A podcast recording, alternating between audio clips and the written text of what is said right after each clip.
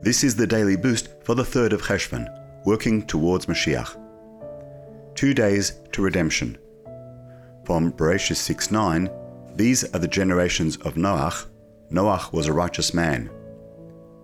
The name Noach means rest. Repeating his name represents two aspects of Sabbath the day of rests, as our sages say in Talmud Shabbos 118b, when Israel will keep two Sabbaths properly, they will be immediately redeemed. From Or HaTorah, Noach 57a. The two Sabbaths quoted by the Talmud are not two days, but two elements of every Shabbos, Shabbos Eve and Shabbos Day. Spiritually, Shabbos represents perfection. The two aspects of Shabbos represent two ways that we must perfect ourselves in both body and soul. We perfect the body through good deeds.